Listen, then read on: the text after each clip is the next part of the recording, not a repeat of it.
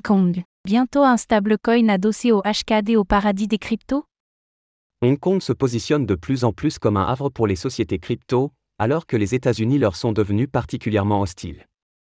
Et l'émergence d'un stablecoin adossé au dollar de Hong Kong, HKD, pourrait consolider encore la région autonome.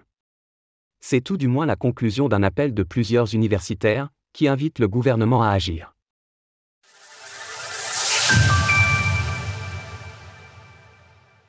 Un stablecoin pour Hong Kong? Hong Kong est de plus en plus considéré comme un moyen pour la Chine d'expérimenter avec les monnaies numériques, dont les crypto-monnaies. Sur ce territoire autonome, les échanges de crypto entre particuliers ont été autorisés, et le gouvernement a lancé de nombreux appels pour que les sociétés du secteur s'y installent. Pour rappel, les crypto-monnaies sont presque interdites en Chine. Il s'agit vraisemblablement d'une continuation de la stratégie de Pékin, qui mise sur une dédollarisation du monde.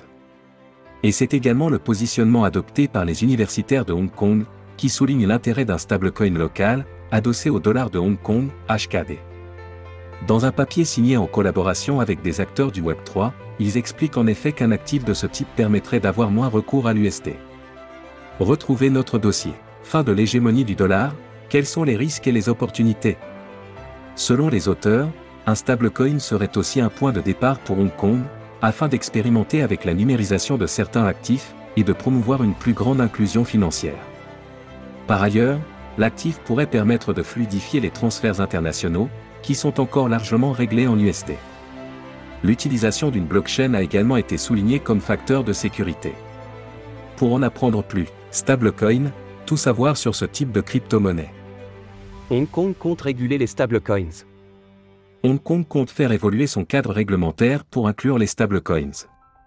Christopher Wishingyu, le secrétaire pour les services financiers et le Trésor, confirmait le mois dernier que le territoire indépendant adopterait une approche prévisible. C'est une référence masquée aux États-Unis, qui sont accusés depuis des années d'entretenir un flou réglementaire en ce qui concerne les entreprises liées aux crypto-monnaies. Depuis la chute de Terra, UST, et la fragilisation du BUSD de Binance, les États-Unis et l'Europe ont marqué la distance avec les actifs de ce type.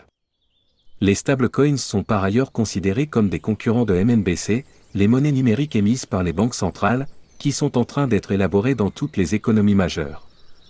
Le monde des crypto-monnaies est donc semble-t-il en train de se polariser.